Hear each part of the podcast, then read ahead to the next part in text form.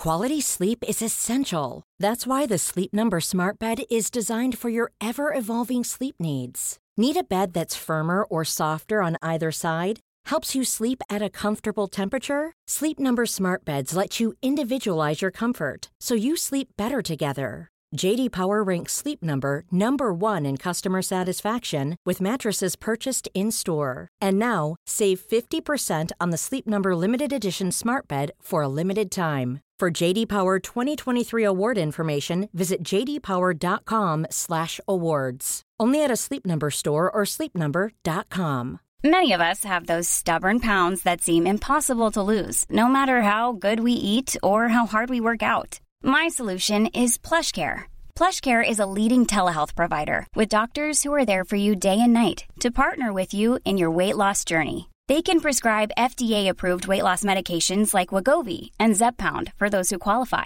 Plus, they accept most insurance plans. To get started, visit plushcare.com slash weight loss. That's plushcare.com slash weight loss. This episode of Canadaland is brought to you by Douglas, a mattress that is trusted by more than 200,000 Canadians from coast to coast to coast. It's a great mattress at a very reasonable price point. Comes with a 20-year warranty and a great deal for our listeners. Douglas is giving you a free sleep bundle with each mattress purchase. Get the sheets, pillows, mattress, and pillow protectors free with your Douglas purchase today. Visit douglas.ca slash Canadaland to claim this offer. That is douglas.ca slash Canadaland. This episode is brought to you by the Center for Addiction and Mental Health here in Toronto. Cutting edge, state of the art, compassionate facility. Right now, it is Mental Health Awareness Week. This is the time when they need you most. This is the time when you can make a real difference when it comes to doing something about the mental health crisis and the devastating opioid epidemic, the overdose epidemic that we're currently experiencing, losing 20 people every day. They need your help. Donate at camh.ca slash Canadaland to help CAMH treat addiction and build hope. A warning to listeners that this episode deals in depth with anti Indigenous racism.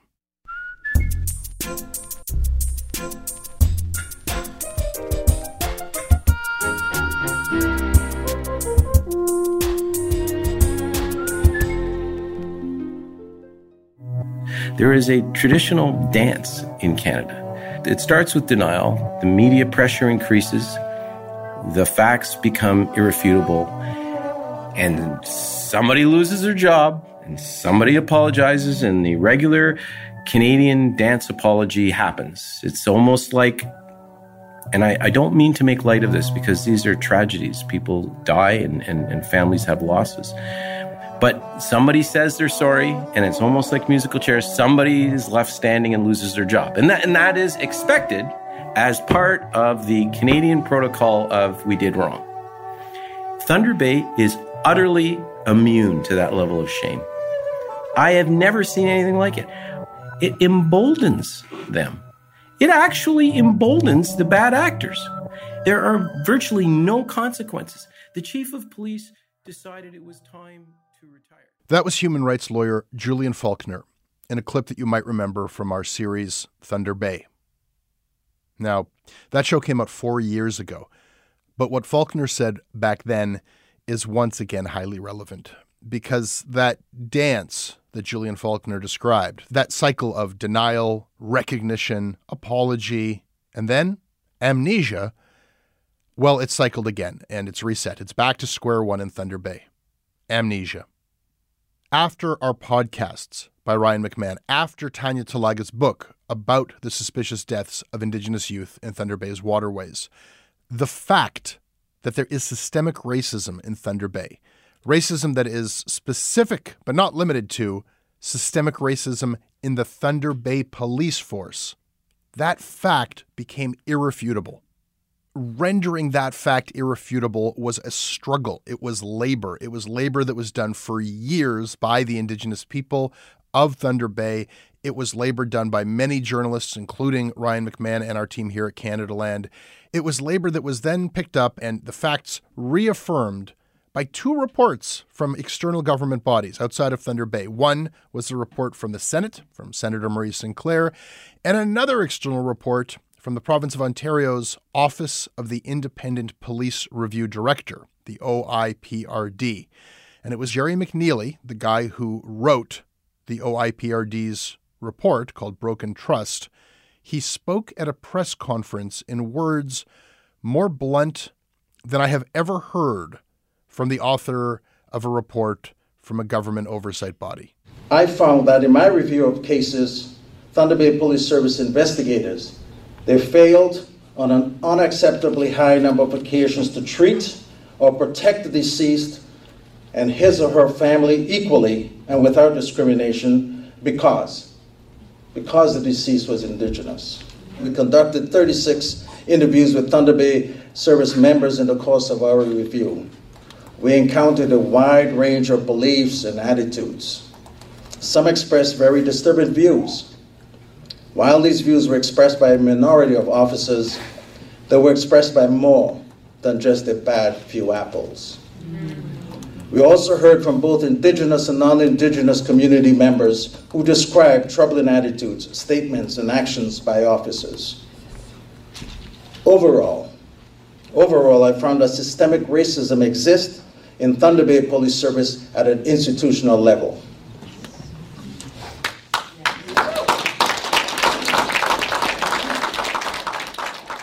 All right, so that presentation of fact, at long last, so hard won, the irrefutable fact of systemic racism in the Thunder Bay Police Service, it received a standing ovation.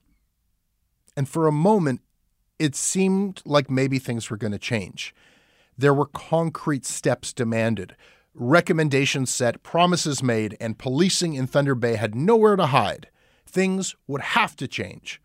And then, last month, a string of shocking news stories threw cold water on those high hopes. Headlines read that the Thunder Bay Police Service was on the brink of collapse. Now, that was a quote, and it did not come from a journalist or a podcaster or a human rights lawyer or from a senator. Those words came from the woman who, until very recently, was the chair of the Thunder Bay Police Board. The story of that collapse, as details emerge, is wild. Cops are turning against cops in Thunder Bay in a way that I frankly have never seen before anywhere. And as expected, whistleblowers are getting punished and shut down. This time with a bizarre porno bombing, a hack of a press conference that was held on Zoom. John Thompson is a local reporter in Thunder Bay who helped produce and report our podcast Return to Thunder Bay with Ryan McMahon. And John Thompson joins me in a minute to fill me in on what is going on since I last checked. Wait for it.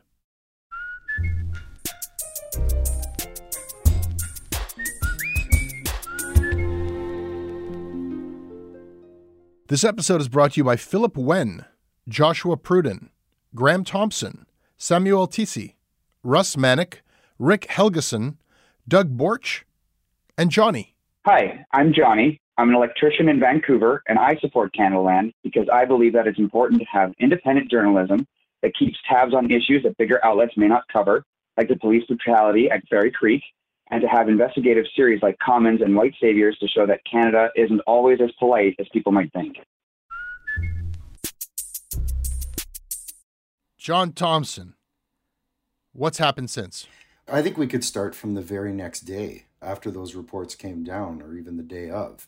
The mayor, Bill Mauro, immediately said that racism does exist here, but racism exists everywhere.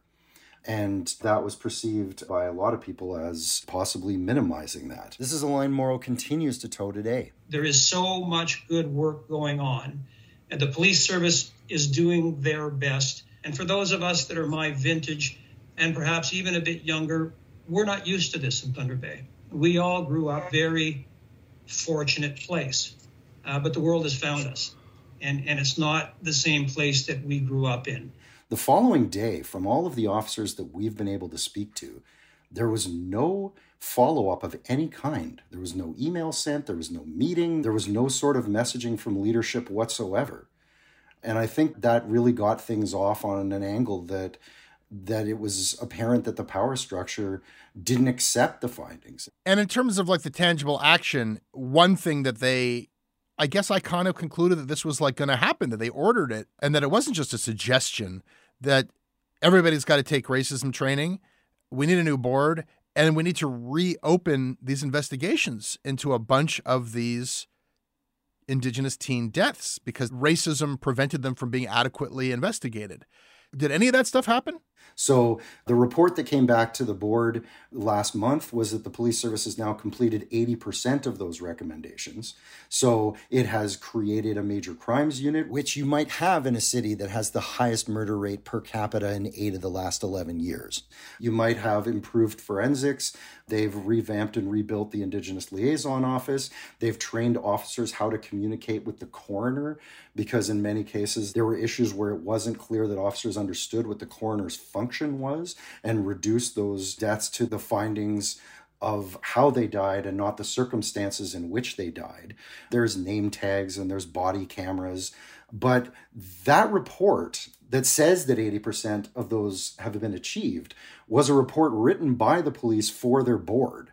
And there's no actual independent oversight that stamps that as being true. You look at recommendation 3637, they have to design and implement anti racism training.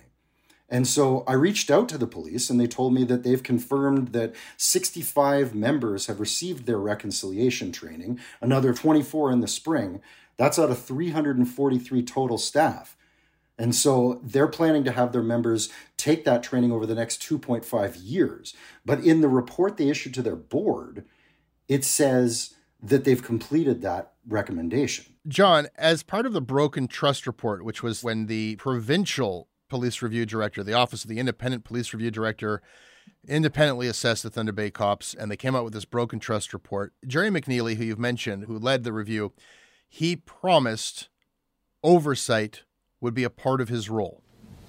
Indeed, I will monitor and report the, to the public the extent to which my recommendations are implemented. The community is entitled to no less. That represents my commitment to Indigenous people, Thunder Bay Police Service, and the broader community it is responsible for serving. Thank you, Miigwech. John, what became of that? Have you have you heard anything about the outcome of those promises? Uh, Gerry McNeilly was no longer with the OIPRD very shortly after the Broken Trust report came out. There was a six month report that came back. There was a one year report that came back. And I just received confirmation from them today that it is the responsibility of the Police Services Board to oversee the police service. And so the independent uh, oversight that they're continuing what they're calling monitoring. They're continuing to monitor the situation, but they've given us no indication that we are to expect any sort of accountable reporting to the public. Right. So far, what we've got is a very frustrating story of nothing happening, it seems to me, which maybe that's what news reports should be about, is the way that systems replicate themselves and, and fail to evolve and progress. But that's not why you and I are talking today. We're not talking today because nothing has happened. Some pretty wild shit has happened, and, and that's sort of what has prompted this conversation. Can you fill me in on that? In October, Indigenous board member Georjann Morriseau filed a human rights complaint against the leadership of the police and members of the board and the secretary, and separately, between 8 and 11 and counting officers have filed human rights complaints against their leadership. The deputy chief of the police has been suspended, and the OCPC that oversees police bodies is now once again investigating the Thunder Bay Police Service. So, just that? Yeah. We're firmly in Thunder Bay territory. I don't even know where to begin. Uh, so, Georjann Morriseau's the Indigenous member. Uh, she was the chair of the new police board. So I, I take it that this was a reformer. Like we need a new board and this was the woman who was brought in to oversee that board. Who is Georjann Morriseau? Yes, she was board chair, but that's since changed. Georjann Morriseau is now just a member of the police board. Georjann Morriseau is a former chief of Fort William First Nation. At one point, she put in to run as the Liberal candidate in the South Riding in Thunder Bay. She was also the Indigenous spokesperson for Resolute, which is Canada's largest forestry company. So, this is a woman with an impressive CV, both from the private sector and from leadership positions, political, indigenous leadership, and she's installed to oversee this new this new day, this new page for Thunder Bay Police. And now she's launched help me sort through this because it seems like there's just a flurry of accusations and counter accusations. She has launched a human rights complaint against the police chief when Ryan McMahon and I were, were making the Return to Thunder Bay series, she said something about how she wasn't sure how much longer she was going to be able to be the chair of the board just as we were cleaning up. And we didn't have any insight into it at the time. But what had happened was she was out with her family in the summer of 2020 shopping at HomeSense. An officer approached her and told her a rumor. She did not recognize the officer. We're in COVID, everybody's wearing masks.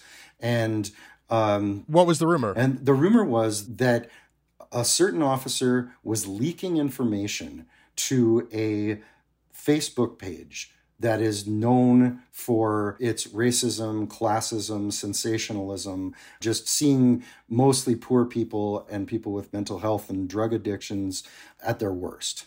Is this the same page as the real concerned citizens of Thunder Bay? We covered that in the podcast that this was the sort of tabloidy community news site, and and then the guy behind it himself uh, met a tabloid end.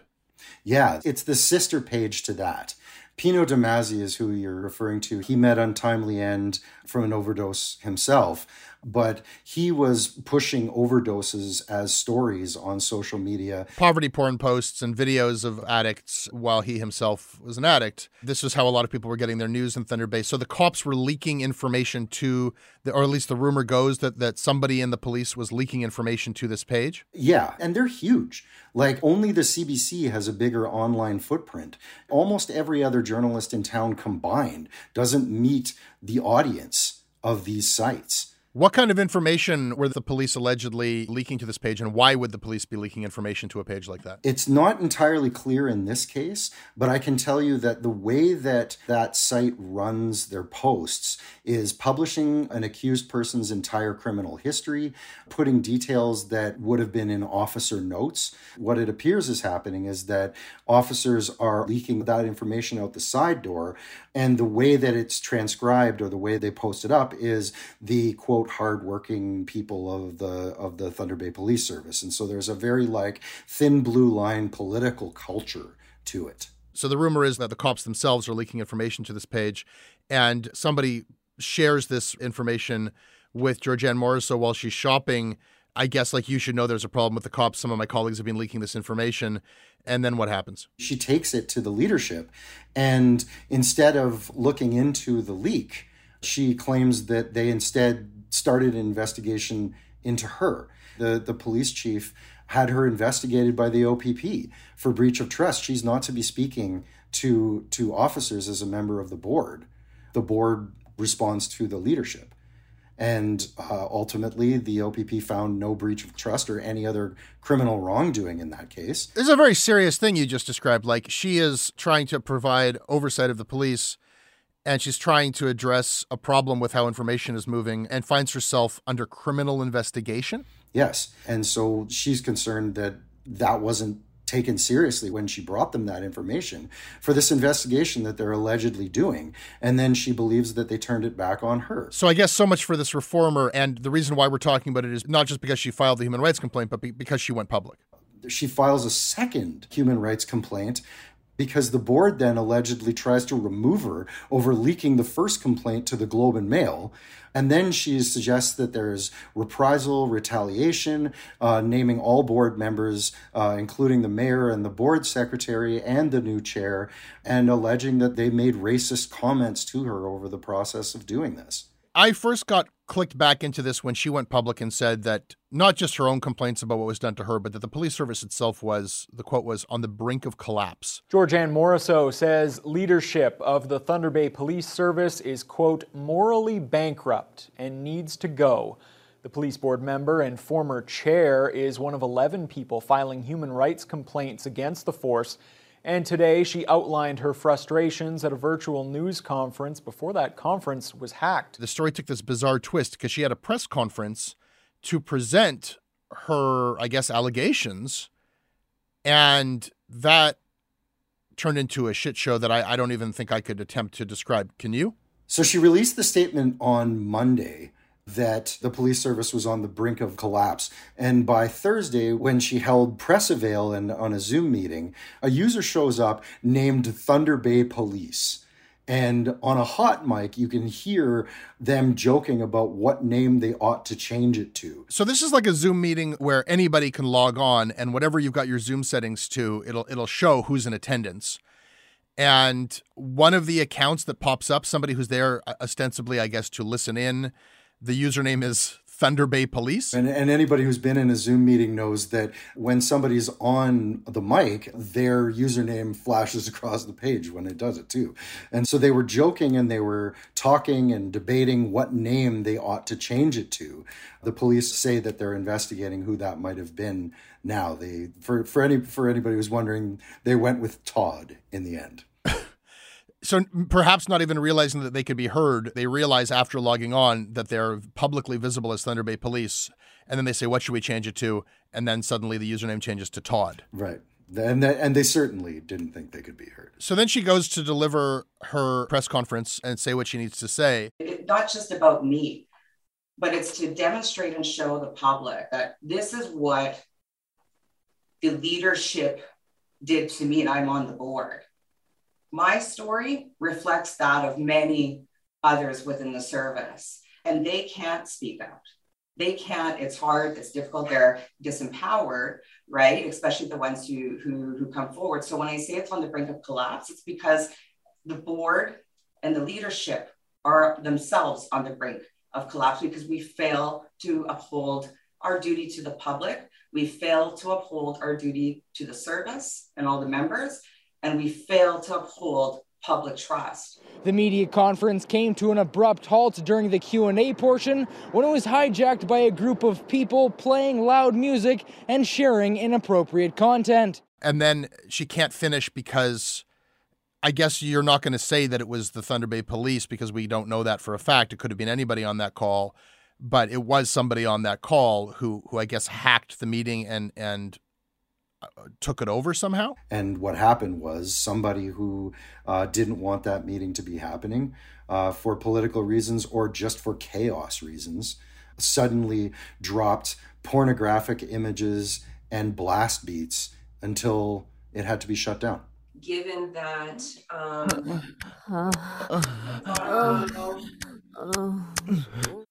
um, okay. Um, so I'll just continue on that note. So the whole. it was just, uh, as far as you could tell, like somebody was just making this impossible. And, and in fact, they did then end it before she could finish what she had to say. That's correct. Uh, board member Morriseau did not reach the end of, of the press conference in which she was going to make her statement to the media. This episode is sponsored by BetterHelp. Uh, it's amazing the things that we tell ourselves to talk ourselves out of getting help. Anybody who's actually gotten help knows that the process of getting things off your chest, of taking your stressors, your problems, and just like not letting them be bottled up, working through just conveying them to somebody, half of the battle is just doing that. You unburden yourself. And you know what? If you have a real mental health professional, no, they don't have magic bullets or magic words that make it all go away. But often they can help you see things a little bit differently and guide you to strategies or tools or to a new perspective that actually does help. As the largest online therapy provider in the world, BetterHelp can provide access to mental health professionals with a wide variety of expertise in mental health. Because you listen to this podcast, you get 10% off of your first month at betterhelp.com slash Canadaland. That's betterhelp.com slash Canadaland.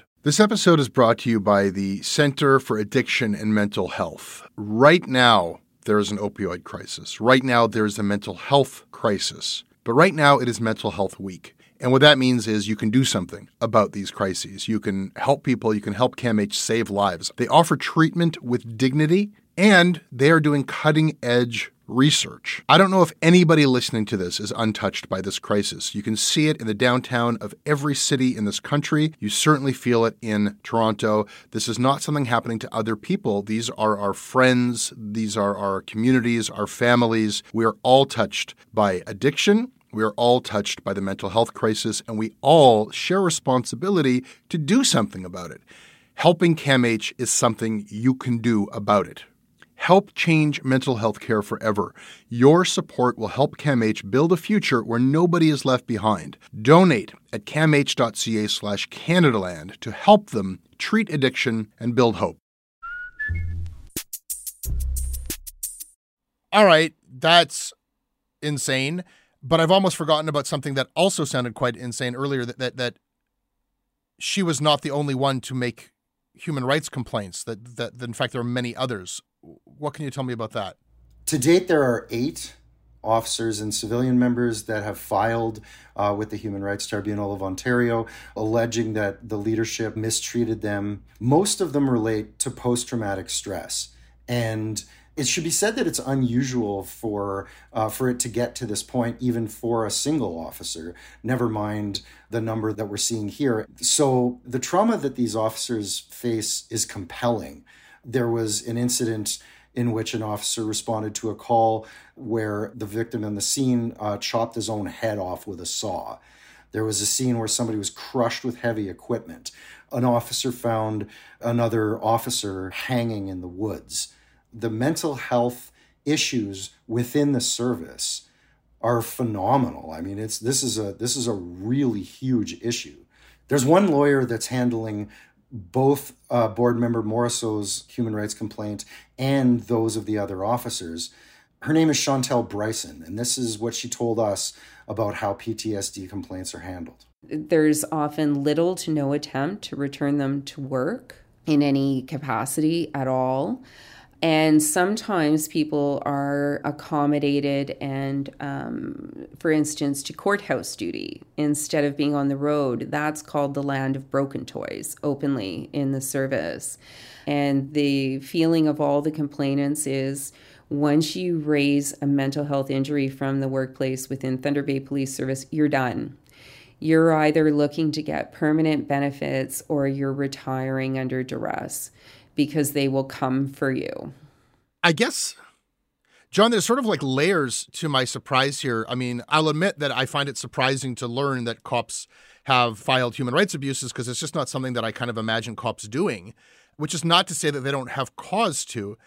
These are complaints not because they were traumatized on the job, but because of the way in which the police service handled that trauma. And I mean, it, it bears repeating here Thunder Bay is wild. There is no reason to doubt that being a police officer in Thunder Bay would expose you to all kinds of horrific trauma and scenes that are difficult for anybody to endure. And then there's just a question of resource, just the, the amount of homicide, the amount of crime, and the extremity of these things in Thunder Bay put up against the level of resources and the amount of people handling it. Well, and for us, like, you know how long we've been trying to get inside of that building and what's happened over the past couple of weeks is it's just torn open. And we've been seeing for the first time what the toll is of what the officers and the inside are saying. And it bears mentioning the union that represents them, the police association, is saying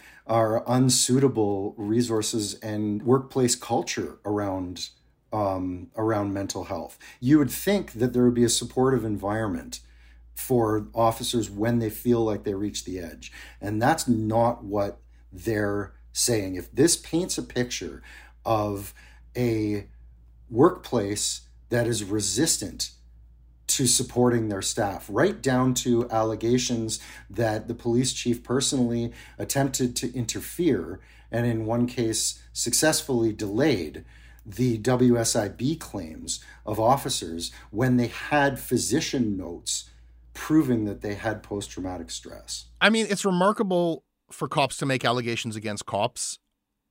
And the stories themselves sound really concerning. What is the story with the chief herself? Sylvia Hauth came in as the new chief in this new era of reform and reconciliation.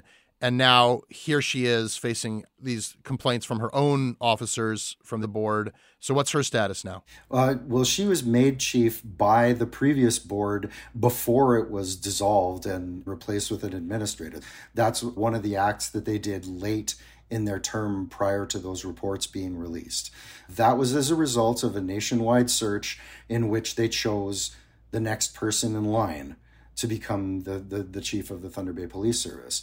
Uh, but it's meaning that they looked they, they looked all over the country for a candidate, and then they settled on the person who was already working there and was next in line for the job anyhow. That's correct. But to limit it to the human rights complaints is to disregard that the association's internal survey of its members shows that 81% of officers are saying that they don't feel comfortable approaching management, especially regarding these these specific issues that are in the media, being the systemic racism problems. The OCPC is going to investigate the police chief, Sylvie Hauth, uh, Deputy Chief Ryan Hughes, who has since been suspended, unrelated to this, we understand, and members of administration, and that will include the board the Ontario Civilian Police Commission is going to investigate, has been asked to investigate Thunder Bay Police Chief Sylvia Hauth. Eh, like, John, this is like fascinating in its way as a big, gnarly car crash can be kind of fascinating. But the thing that I think initially made people care about this town and its troubles to begin with, and the very thing that all of these reforms were supposed to speak to, seems to have kind of been lost in the chaos here. How does all of this relate to the original problem that Thunder Bay is the hate crime capital of Canada and that its police force is, for a fact, documented now journalistically uh, through independent review of multiple bodies, a racist police force that was in dire need of reform what does all of this have to do with that? And specifically, what is the status of those reopened investigations into those Indigenous teen deaths? Well, I think systemic racism in the police service is certainly the headline. So, how does that relate back to this? Morriseau's complaints, due to the nature of the investigation into the page, into the, the Facebook page, uh, relates to that systemic racism. She claims that the systemic racism that she faced when she brought that complaint was a continuation of that. And there is one officer who is Indigenous among those that have filed human rights complaints. Uh, Constable Ken Ogama is Indigenous. He claims he was passed over 32 times for promotions. And that is apparently due to alleged infidelity in his romantic relationship, which is not happening at work and has nothing to do and was not investigated by the police and might have very little to do with his ability to do the job if he's promoted. They say that that reveals those systemic concerns. In addition to the role that the lawyer Chantelle Bryson is playing in the Morriseau complaint and all of the officer complaints, she's been with this story a long time. She was the uh, youth advocate during the seven youth inquest they specifically designated a person to advocate from for young people uh, reaching all across the region and so this is what she had to say about how what's happening now reaches all the way back to what was happening then. I think it's the same toxic culture producing the same behavior. There is a culture of denial of any failure in governance, any failure in leadership, any failure in operations. There is an automatic reflex culture of denial, and they will use the same tools, smearing people in the media. So they make personalized attacks without addressing the allegations, without addressing their legal obligations that are in question. They'll they'll come after the person um, and it is to silence and deflect from the allegations of systemic racism, individual problems of racism, and now mental health discrimination and harassment. Um, it is the way they operate. And it's been very interesting to see that they operated the same way when I represented Feathers of Hope Youth, so a group of about 200 young people from across the nor- rural and remote um, Indigenous communities. um, that they treated them and their families and victims' families that way during the inquest in the media and otherwise. And now um, they're using the same tactics against their Indigenous board chair and now member, uh, Morriseau, and their own officers and civilian employees. John, I know that you've uh, reached out to the Thunder Bay Police for comment on this. Uh, what do they have to say? Uh, the Thunder Bay Police Service is not commenting. Uh, they're saying that everything is you know, they're letting the processes do their work at this point. The police association hasn't spoken to us, and uh, the police board chair is not speaking to us. The police board secretary will not comment. Seems like it's easier to get information through the associated Facebook page than it is through the official channels. Well, and this is part of the problem is when information has been coming out in the public on this has been fogging the issues. On Bell Let's Talk Day, the police ran 10 photos of their staff members talking about how safe it was to come out with mental health issues at work, while like close to a dozen of their members are filing human rights complaints, most of which relate to uh, impropriety on behalf of the leadership because they can't get support for post traumatic stress at work. Um, and in that climate, um, we requested interviews with Chief Hauth, and she wasn't doing them. And the only place that she did appear in media that week was on an hour long interview on a local radio station in which she was talking about the proposed new police station that's going to cost, if it's eventually approved, $56 million. Uh, I want to start with something I think that is really important to share, and that, that this conversation uh, has been in the works for some time, and this is something that we've planned. Uh, regardless on what else might be going on in the news or currently, this conversation is going to focus on the building and the campus as we have planned. Uh, we will uh, stick to that throughout this conversation and look forward to another time to talk about some of the other issues that the police service is facing at another time. But today, it's all about the building. Well, that's something I, don't think I've ever heard an interviewer be so proud of of being so useless. Uh, this interview is going to focus on a building and just a building. John, I do understand that there's an importance in the role that media plays or could be playing or should be playing in this, and I think that it is terrible what you're describing of what officers and board members uh, have been going through. But might all of this be obscuring the real issue and why people care about this to begin with? the fact that Indigenous people in Thunder Bay are not properly served by this police force, that they're discriminated against by this police force, that 17s died under strange circumstances, and that the investigations into those deaths were inadequate and incompetent because of racism. They would have been different if these kids had not been Indigenous. That has been proven. So, where are we at in terms of the external facing racism of the Thunder Bay Police Service and the improvements that were supposed to be made to correct that? Uh, that's a good question. And you're right to say, wait a minute, we're now looking at the inside of this instead of the outside. I think both matter, but the outside matters a lot. As part of the Broken Trust report, Gerry McNeilly said that there were nine investigations that were done so poorly that they ought to be reinvestigated. Those have now been reinvestigated and the results are being communicated to the families. The OIPRD told me today they're expecting that we're going to see those become public in the spring. And those include some of those teen deaths, the teens who were found in the waterways yes. of Thunder Bay. And that leads us all the way back to the youth inquest and very good work that was done by the CBC's Jody Porter and uh, Seven Fallen Feathers, the phenomenal book by Tanya Talaga. John, where does this leave us? It does feel like Julian Falconer's words were were prophetic that there is no level of shame and that we just cycle through this really grueling and, and, and horrifying process of accusations and revelations uh, and recriminations and musical chairs of the people involved and then the new people involved fall into the same cycle of accusations recriminations pressure uh, lateral violence and and and and it just goes on and on. Yeah, and here we are back in 2016 where the Ontario Civilian Police Commission is once again investigating the police and their board. And I think that it probably speaks to some extent to what is really meant by systemic racism. It's not just the people who are at the top. It's not just the people who are on the front lines, it's the system itself, but it's also them.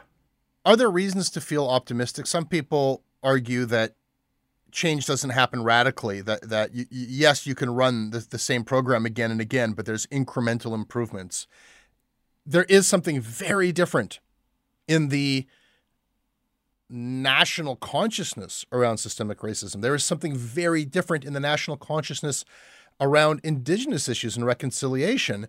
Has any of that manifested itself in positive progress on the ground?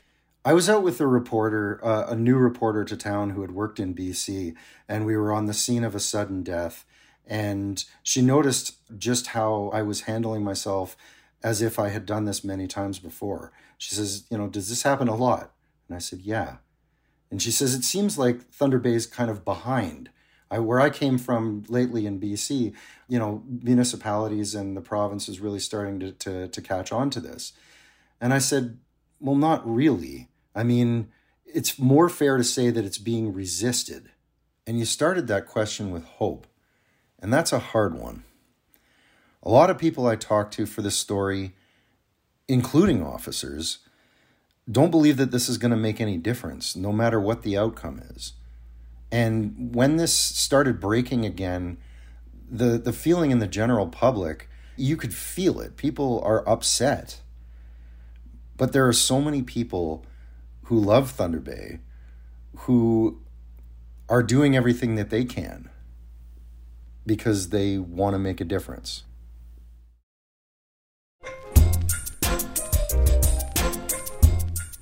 That's what we have for you today on Canadaland. If you like the show, please support it. Click the link in the show notes or go to canadaland.com slash join. You can email me at jesse at canadaland.com. I read everything you send. We're on Twitter at Canadaland. Our website is canadaland.com. New episode of The Backbench this week. Check it out. This episode was reported by John Thompson. It was produced with help from Cassidy Villaburn Baracus. Tristan Capicchione is our audio editor and technical producer. Our senior producer is Sarah Larniuk. Kieran Oudshoorn is our managing editor. Theme music is by So Called Syndication, handled by CFUV, 101.9 FM in Victoria. Visit them online at cfuv.ca.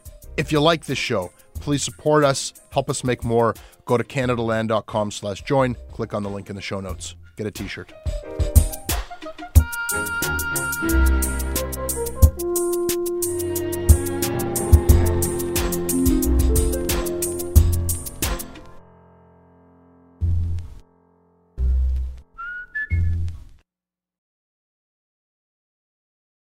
Hey, I need you to pay close attention to this message. It is not an ad. This is about Canadaland and this is about you. You need to know that the news crisis is about to get a lot worse. You've heard about the layoffs. We're about to have news closures, and it's very likely that we're going to be seeing the defunding of the CBC. Where are you going to get your information from? What can you do about this? You can support Canadaland. We need you to. And so for this month and this month only, you can become a Canadaland supporter and get everything our supporters get for just $2 a month. That is an almost 80% discount.